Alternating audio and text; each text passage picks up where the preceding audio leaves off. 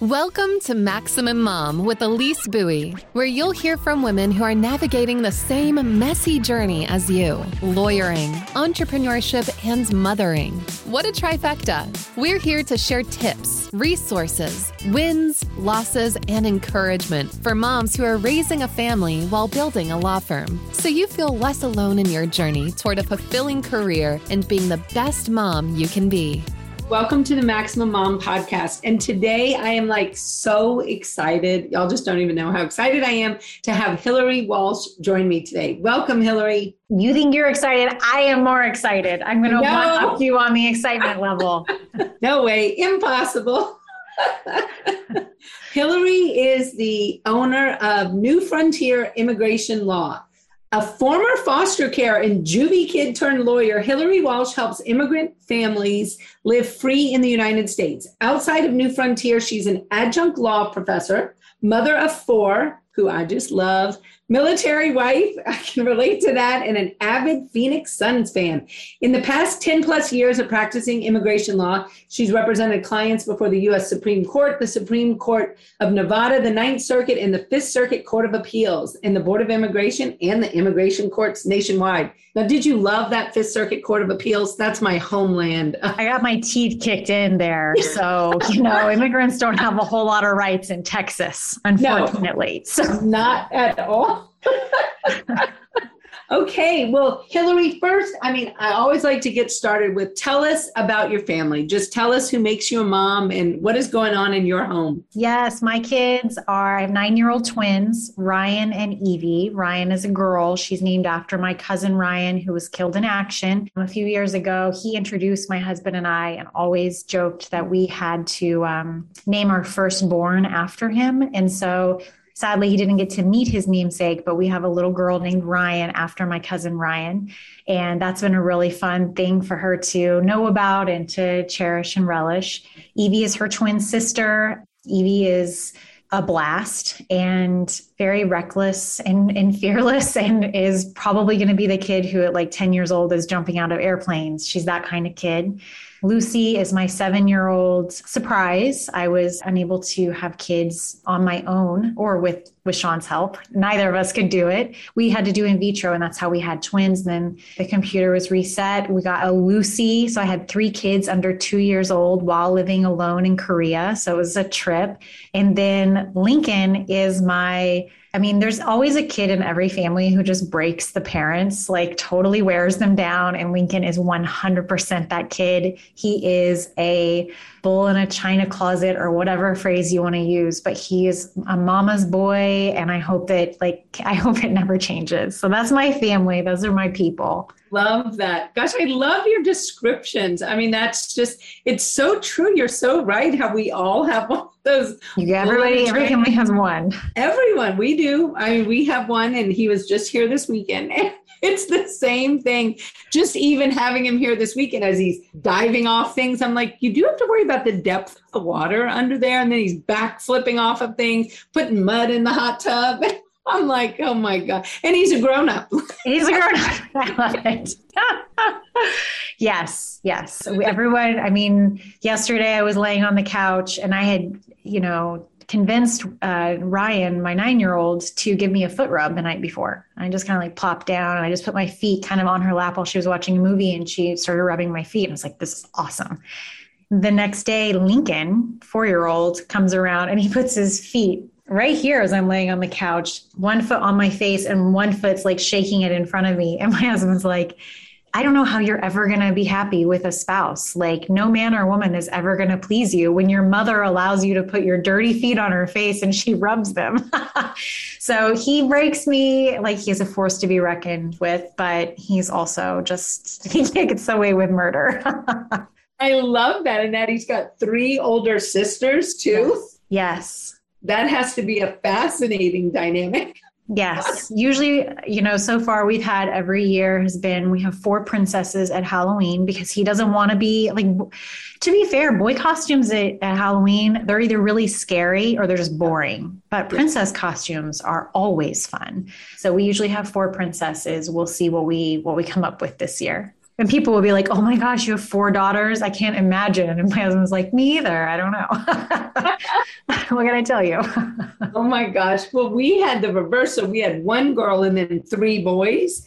And so, I mean, I didn't realize at first, you know, so I would buy all these things for my daughter, like pink things or princess this or princess that. So I did not think this through well. So there we are living in New Orleans. We'd go snow skiing. She had all these pink, adorable things. So then when it came time for my son to go, I'm thinking, well, I'm not buying more ski clothes. Like, obviously, you're wearing the cute, pink, adorable things. So he just completely got used to, you know, he'd be like, whatever, you know, mom's putting me in this pink ski suit. Roll with it. it's just like, you're fine. But then, you know, I decided, okay, I guess I better not be so gendered in my shopping. Yeah, I know what you mean. And it, it is. It's amazing how uh, we were even doing back to school haircuts, and there was no question in my mind. Like, as I started typing into Pinterest, little boy haircut. And it's like, who made this up? And why am I just consuming it and just getting in line? I mean, don't get me wrong, he got a cute little boy haircut. He's adorable. But it, it it's one of those things where we are very gendered in what we do. We sure are. We really are. Well, one of the things that I really wanted to talk to you about is when I think of all the things I see you doing and you evolving in in your life. I mean, I would love to hear about how do you marry the things you're doing with four kids? I mean, it is different to have four kids than one or two. Let's be serious. I mean, how do you handle the children, the firm, your home? I mean, your husband, I'm assuming as a a fighter pilot is probably gone a fair amount of the time, or at least has been. I mean, how do you deal with all this? How do you juggle all this and make it work? Oh, I'm thinking through that, and I'm not really sure.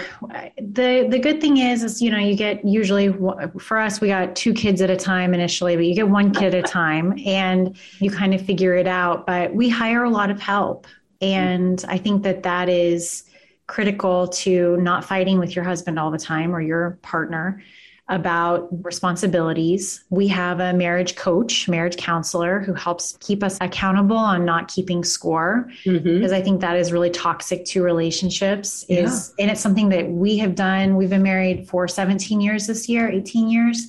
Um, and engaged for a year before that. We've been together since I was 19. So, however long ago that was. And for all of those years, we have very much been people who kept score. It was like, I got up with the kids yesterday, it's your turn. Mm-hmm. But your turn and my turn implies that we're not on the same team and that we're totally. not one shared resource. So just because I got up with the kids yesterday, well, my husband, yeah, he does work really crazy hours. And so mm-hmm. he might get home at four o'clock in the morning. It would be completely out of integrity. And I used to still do it, even though it was out of integrity, because I could be right by saying, well, I did it yesterday, you do it today. But if we're a shared resource, like one battery pack, and if I'm just depleting my battery pack in order to be right, that leads us to a, a big problem. And I think that that has been, you know, not keeping score and not having your turn, my turn has really been how we've prevented more fallout um, mm-hmm. and how we've been able to do all of the things because we're on the same team. That is powerful. I love the thought of a shared resource, a shared battery pack. I mean, yeah, and that's not my original thought by any means. Abby Medcalf is our marriage counselor, coach, whatever you want to call her. And she was recommended to me by Steph Tuss, who mm-hmm. works with David Neagle and yeah. is just fantastic herself. She's who recommended Abby to me. And Abby has a great podcast and her book is fantastic. And so much of you know, a relationship working as an inside job, which I hate. I wish that it was the other person's fault, but it's not. Okay. And working with her has been really transformational for us. And I think that you can hire all the help in the world, but you can still find things to quibble over if you're not on the same team, if you're keeping score. Yeah. And working with her has really helped us to get unified. And it's like, I love basketball. And, you know, the Suns for the past couple of years have gone really far. And we thought that they were going to, they thought we were going to get rings, but then we didn't for the past couple of years.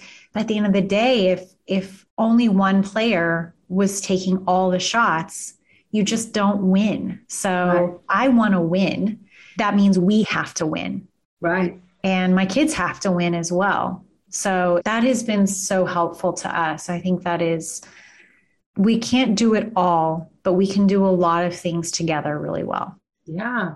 Well, you mentioned working with David Neagle. I mean, I have to inquire as to that. I mean, because I find his work, his thoughts, his just all the things to be really powerful. Tell us about your work with David Neagle. How did that come about? What have you gotten out of it? I mean, how has it helped your business, your family? Yeah. You mentioned a little about I mean, family, it's but- like the golden thread that you pull back. And I moved back to the US. My, my family moved back to the US in late 2018. I guess it was August 2018. So we're almost on our, is that four years ago? Yeah. Something like that. Crazy yeah. and we had been overseas for we've been in korea for just over three years. We had been in england for a year after that and now it was time for us to come back home. And i picked phoenix. I was insistent that i wanted to come back to phoenix and i just needed to be in america for a while. Like i love being overseas. I love traveling but i need i needed to be back in my turf for a little bit. And i really really really wanted a job at this nonprofit that i've been doing a ton of pro bono work for I didn't have the Spanish skills and they wouldn't bend the rules for me. Very demoralized, very disappointed. I decided, forget it, I'm just going to open my own firm. And by happenstance, I was working on a pro bono case that somehow, like the way that it happened, I can't even describe it, connected me to Zaira Solano. Mhm. Zaira introduced me to how to manage a small law firm. And there, Arjan talked from the stage a lot about his work with David Neagle. And I thought, man, if this Arjan character is learning from this guy, I want to learn from the student and the teacher. Yep. And so right away, I started, you know, I think that there was a podcast or there was a book or there was, you know, some type of lead magnet that I consumed. And I went all in. I did a date with your dark side, I did art with art of success. And I just finished uh, in this summer, I just finished a year long uh, daily, kind of like a mindset morning call that he hosts every single day. And that was transformational for me as well. So it's been three years of a lot of work with him. That's amazing. And with. Steph, I, I love working Oh. with Steph. Yeah. Yeah. Well, and how has that impacted your business? I mean, you as a law firm owner, what what can you tell us? What have you seen, you know, from that work? I think it's hard to pull apart who has been more influential for me from a, as a business owner, whether it's been more Arjun or more David. I mean, I think they're saying the same things, they're just saying them differently. Mm-hmm. But my work with both, I, I just I had a wonderful experience with how to manage. I'm not a how to manage member anymore because it just I, I felt like the I, I consumed everything and needed Right. to move on to a different coaching program. But man, I would not be where I am. I remember Arjan was the first person I texted when our firm broke a million dollars. And he got on the phone with me and we ha- and he was like, you know, I remember, I still remember walking around, you know, my kitchen or whatever his story was with Ali, and we had finally broken a million dollars. And he goes back there and just really cares. And he helped shape who I am and my belief that I have in myself for my business in those early stages, like a parent urging a toddler that you can Yeah. walk, you know? Yeah. And, and working with David over the past few years, I feel like is the Miracle-Gro on the tomatoes, you know? Right. It's like a small dose of this makes huge impacts. And I mean, we have a almost a hundred person employee law firm right now, and I started it in January 2019. So I really think that anybody can do what I'm doing. I don't have anything super special other than a lot of belief and a lot of I'm not going back. Like this is my life, and there's no plan B at this point. So Right. those have been amazing gifts that those two guys gave me. It really is amazing to watch the growth and development. I mean, when you talk about running a firm with a hundred employee type, you know, people in whatever capacity, I mean, what does your firm structure look like? Like, who helps you run that? I'm sure you are many not. people. Yeah, right. The whole thing, right? so many people. Uh, you know, I had a, an attorney meeting this morning. There are, I think, six or seven attorneys in the firm. And we just hired a lead attorney who really Mm. helps manage the attorneys and advise them and make sure that, you know, the that really replaced me as the lawyer in the firm. Right. And that has that has been my most recent like hell yeah because and i and it's funny when i first started with htm they were like yeah you know sometimes people are they stay the lawyer and they find all these diff- different other people to help run the business but we find that most people will eventually fall in love with running the business. And i was like i'm not most people. Because i really prided myself and i still do to some extent on being a a really really good lawyer yep. and arguing at these you know doing these prestigious things and i still aspire to testify before congress about immigration law and argue at the us supreme court and those types of things but they no longer are like the feather in my cap that are going to make me you know that was that was it i just did it it would be a feather in my cap of, of many feathers So I have all those attorneys running things. We run our firm in a pod structure.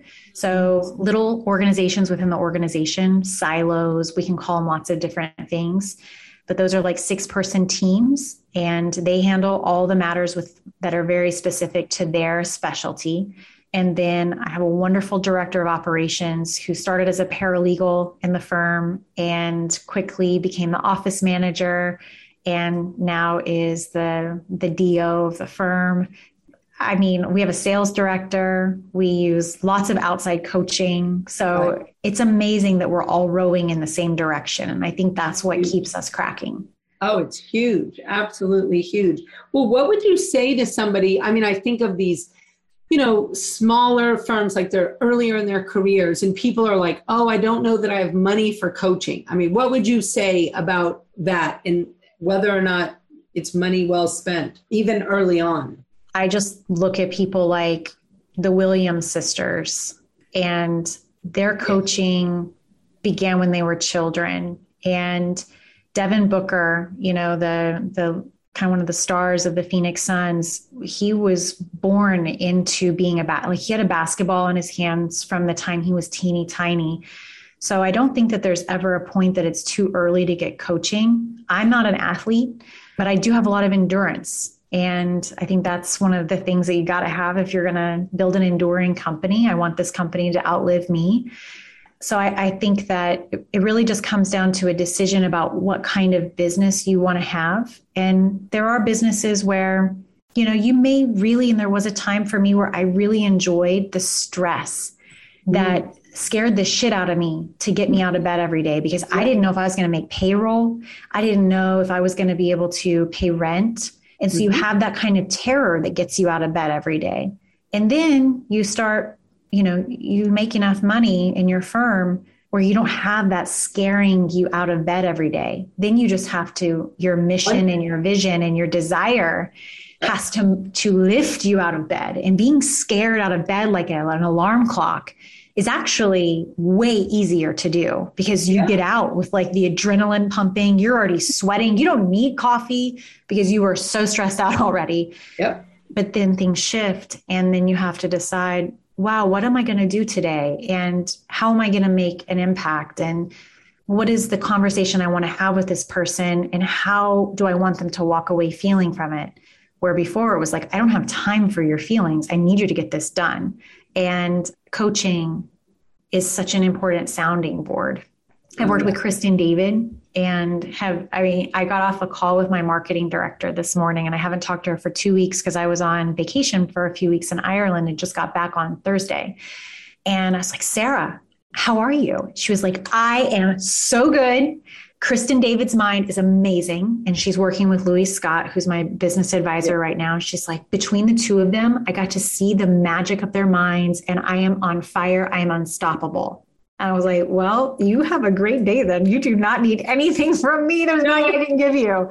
So no. coaching is coaching for me is invaluable. I love that. It's something you put on a credit card if you don't have the cash for it. Yeah. Well, and I love that you're sharing it with people on your team I mean, actually understanding the impact not only for you, but for the leaders in your office and actually developing further leaders in your office. For sure. Is that something that you do as well? I do. Yeah. yeah. I think it's very powerful. And interestingly, I just had dinner with Kristen the other night. And so I literally was like, to my own marketing director, I'm like, oh, we got to hook you up with this person. And so yeah I think it makes a real difference. And I think sometimes business owners can look at it as an expense, you know, as like a burden or a cost. And I very much try to look at it as a true investment, not only in the business, but in that human and, you know, whatever they're going to do. Even if it means maybe I'm developing them out of my, we call ours a rocket ship, out of my rocket ship. I'm okay with that, you know, because they're going to go on, do whatever great things in whatever other place they're going to go do it and it's all going to be good. I mean, they're still going to be a supporter of our firm. I can still support them in their development and their career. And so I sometimes think people think about coaching and developing from kind of a fear place of, you know, what might it do and you know how will people grow and maybe leave and i really think that's kind of a good thing to switch and not think of it like that and not think of everything like a pie, you know? Yeah. Or a prison, you know, working yeah. here and what I invest in you. You want them to give something to your company. If you want to receive, you have to give. And that's got those both those arteries have to be unclogged.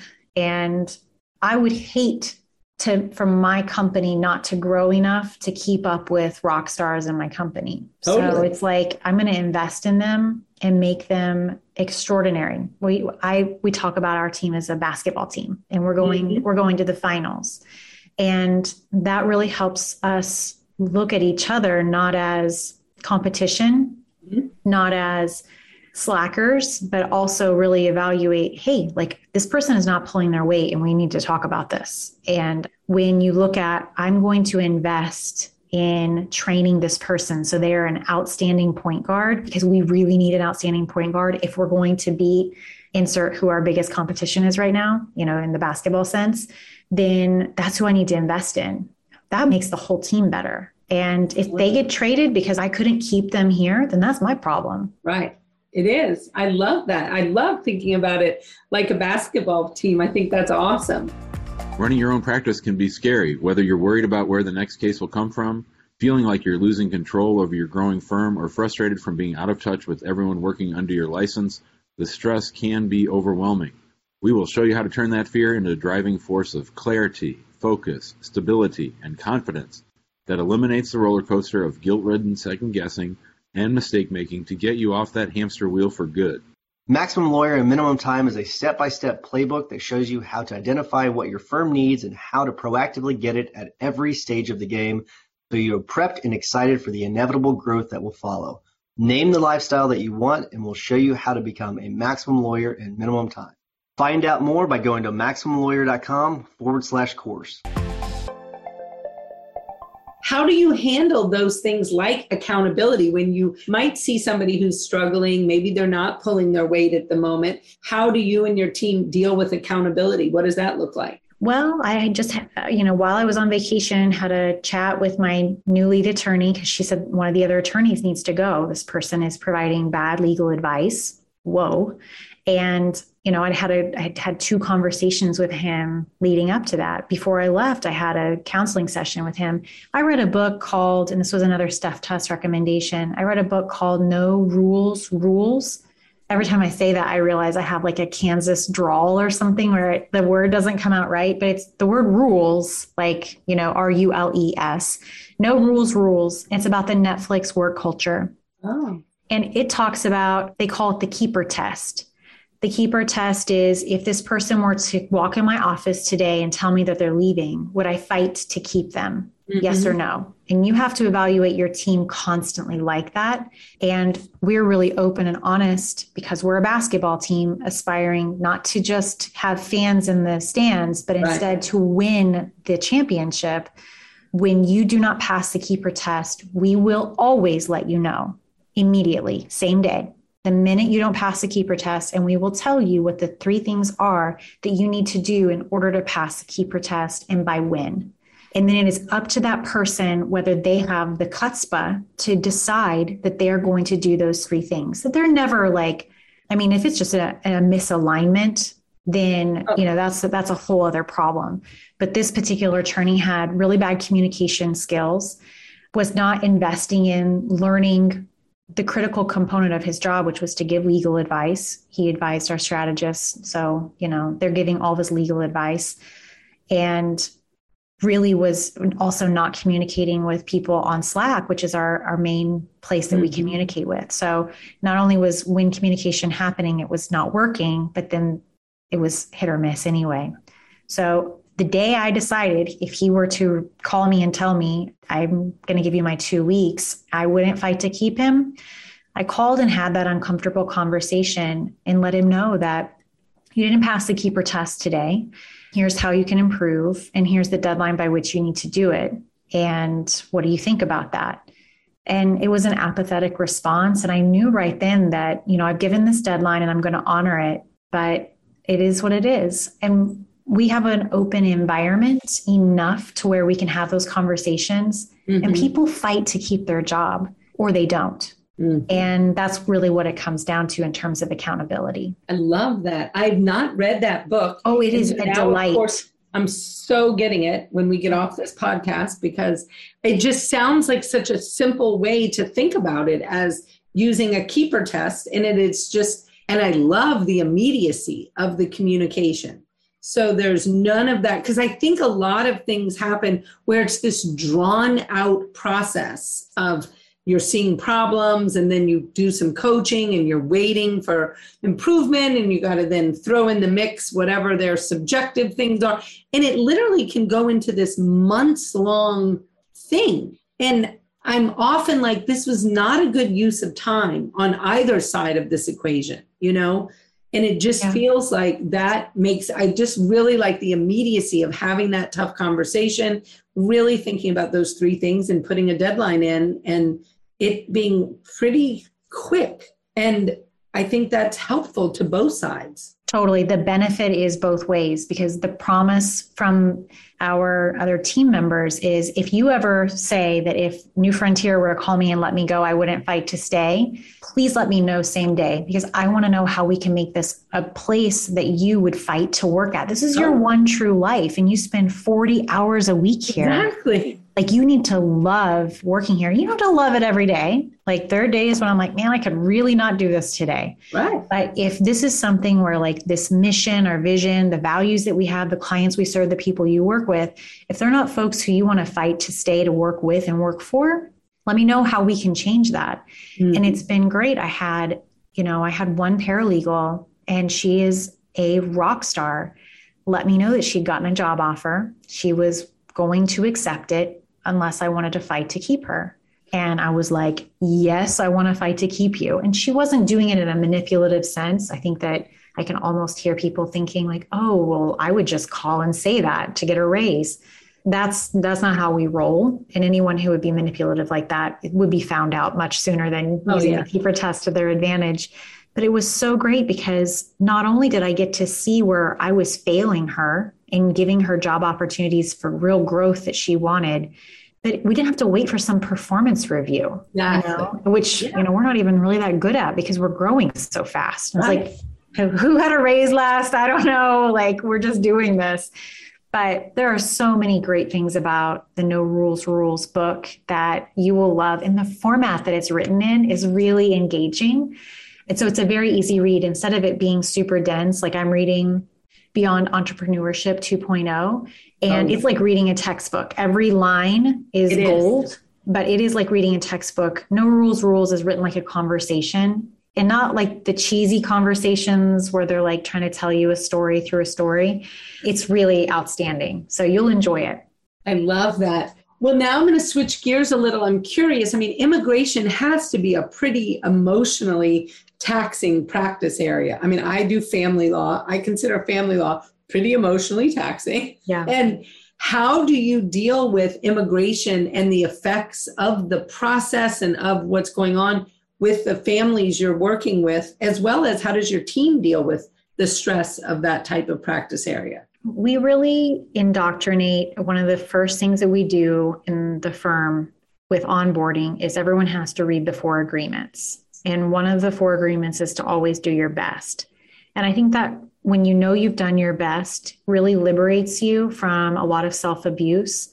I remember my first asylum case that I had done from the ground up. I had been an appellate attorney for the longest time because we were overseas. But the first case I did and lost.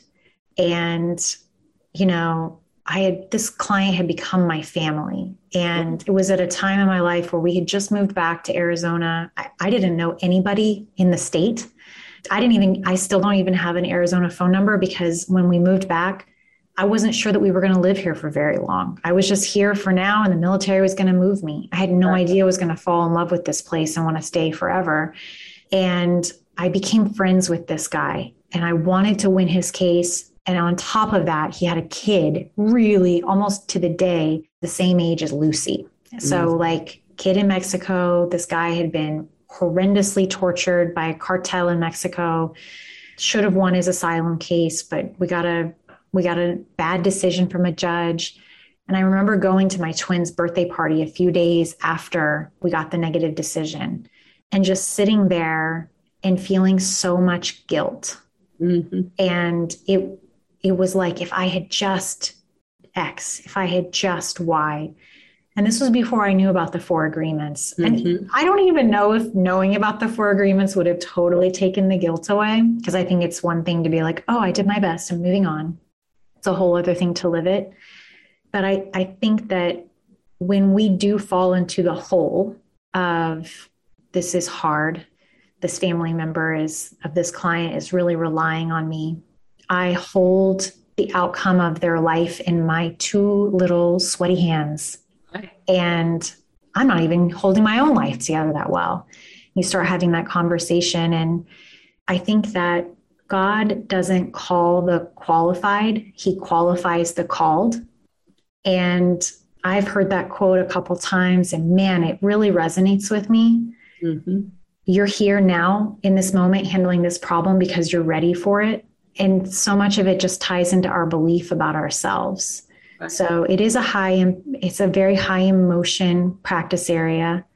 But I also think that I wouldn't have it any other way. It wouldn't be nearly as much fun if it oh, weren't oh, yeah. a little scary. Totally. I agree. I mean, I love the emotional part of the practice.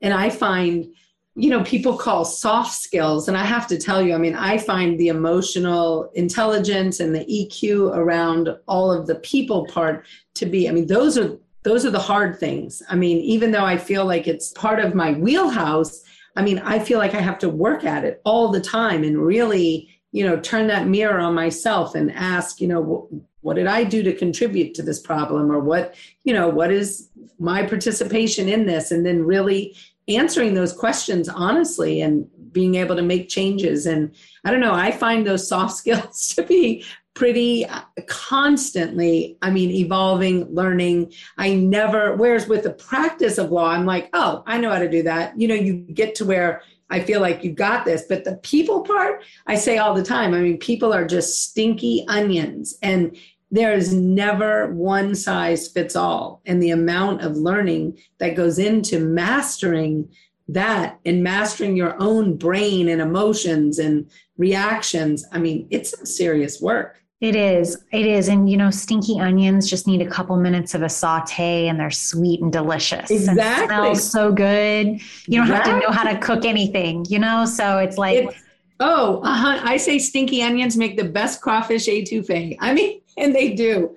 They really, yeah. really do. Yeah. Have you used the Enneagram at all in your in your oh, practice? Yeah. yeah, we love the Enneagram. I haven't yeah. fully like committed and gone all in and done full trainings and that sort of thing. But it has been really fun to work with my main leadership team and figure out what their Enneagram is because I am, you know, a very emotional person. I have a lot of feelings that come and go, but I want everything done yesterday. Me and too. the speed with which one of my, my, marketing assistants calls me Hillary Walsh chop chop, get it done. Yeah. And I never really understood it until one of my best friends joined the firm. She'd known me since I was 17. And she's like, no, you you have unreasonable expectations. Yeah. Yeah, you have unreasonable expectations. I was like, don't tell anybody that. They don't know any different. We're just gonna keep on keeping on. I think the the people aspect is hard, but it is also really rewarding. So oh, I, I don't I don't mind it. I just came back from three weeks off, so I haven't really seen anybody in the firm too. So maybe I'm the wrong person to ask right now. But my mom is um, a very candid Kansas woman, and her favorite phrase about people is that people suck. And yep. we all do. We all have our um, we all have our things for sure. I love that though. That I mean, you describe yourself, and literally that is me exactly. Like, what is your Enneagram number? I'm a two nine. You're a two. Okay, I'm an eight. I don't remember what my wing is, but I'm an eight, which is like some people describe it as a bulldozer. So it's super fun to be around me when I'm PMSing. You can imagine. Oh my gosh! Well, I get told all the time, like how utterly unreasonable my expectations are on timing. I mean, I have a person who works with me now, and she'll be like, Elise is the three minute person, then so and so is like the three week person, and then so and so is a three month person. She's like, I always feel like I'm trying to get you all into the middle, you know, kind of like in a six week time frame. And and I'm always like, oh my gosh, this should be done by this afternoon. I do not even understand what the problem is. Exactly. I know. I know. I think that it's fear. People are really afraid they're not going to do it right. When we're doing it, no one's looking over our shoulder to make sure it's done right or not. Yeah, exactly. Well, and I think some of us accept our limitations better. Like in that, you know, when I put something, I'm like, it doesn't have to be perfect. You know, this is could be a C plus job and it's going to be fine we're not necessarily striving for a plus right now you know? Yeah and i do think it's different. I also i'm not a big sleeper. I never have been. I'm one of those people that sleeps like four or five hours a day. And i've gone now done all the sleep studies because you know it's not a lot of sleep. And they're like they're like you're just one of those people that does not need as much sleep as others. You sleep oh, great. you're so lucky. Well it is but it contributes to this bad unreasonable expectations because my day is so much longer than a regular person yes. Yeah. And so i'm thinking well yeah you, you know you got 20 hours to get all this stuff done but really you've got eight so whatever. And so i mean i have to always be thinking about that because it's a real thing. I mean it is yes a, that is amazing thing. Yeah, I um I think I heard that Barack Obama sleeps about that amount of time. He sleeps oh. very little as well. So you and Barry can be hanging out. I just need to get his number so I could text him. you up? Me too. right. What world problems are you solving? I, I love, love that. Well, Hillary, I cannot tell you how much I've enjoyed talking to you and getting to know you. And I just really appreciate your time, especially as I know you've just gotten back from vacation. I appreciate you coming on and sharing your wisdom with us. And how can people reach you? Like if they would like to learn more, because aren't you also doing a group for maybe women attorneys? Or I don't, you tell us a little bit about that. Yeah, you know, I'm posting. It's not for attorneys, but it is for women. It is a every I think it's the second Wednesday of every month. We mm-hmm. host a virtual like Zoom lunch and we have a speaker and it really is just a way for us to do personal development. Right in all these different settings. So Lee Hayward is a stylist and fantastic, and she came in and taught one lesson. We had a photographer teach a lesson on headshots, and why they're important, you know, like is your headshot really reflective of who you are and who you want right. to show up as or is it like you know outdated and looks like a real estate agent and you are a you know creative. So it wouldn't make sense for you to have this type of headshot. So we've done those types of things and they're free. And you can find me on instagram at the, the underscore hillary underscore show. So the hillary show. Oh i love it. Yeah. My parents used to tease me that this isn't the hillary show. And i was like well, yeah, it is. What if it is? so that is my, you know, all these years, it was like you need to mute yourself and you need to shut up and color basically. And so right. now it's like, why? Let's just be silly. I Thank you for it. having me on. Oh, well, I'm just so excited. Well, and I hope you enjoy the rest of your day and I hope you have an amazing week back. I always find the week after vacation to be pretty energizing. Yes, so. it really is. I'm setting up my new office and we have a second location that we just got the decoration plans for. Oh, it's going to be amazing. Awesome. So, a lot of really wonderful things on the horizon. August is going to be an amazing month. And thank you for being part of that, part of kicking it off for yeah, a great month. That. Well, awesome. Enjoy and thanks again. And I cannot wait to watch and I cannot wait to join a Hillary show sometime. I want to learn all Yeah. those things. Yes, I will. You, I will have to get you the info. Yeah, absolutely. Thanks again and have a great you. day. Thank you. Bye. Bye bye. Thanks for listening to the Maximum Mom Podcast, a production of Maximum Lawyer Media. Be sure to subscribe to the show so you never miss an episode. See you next time.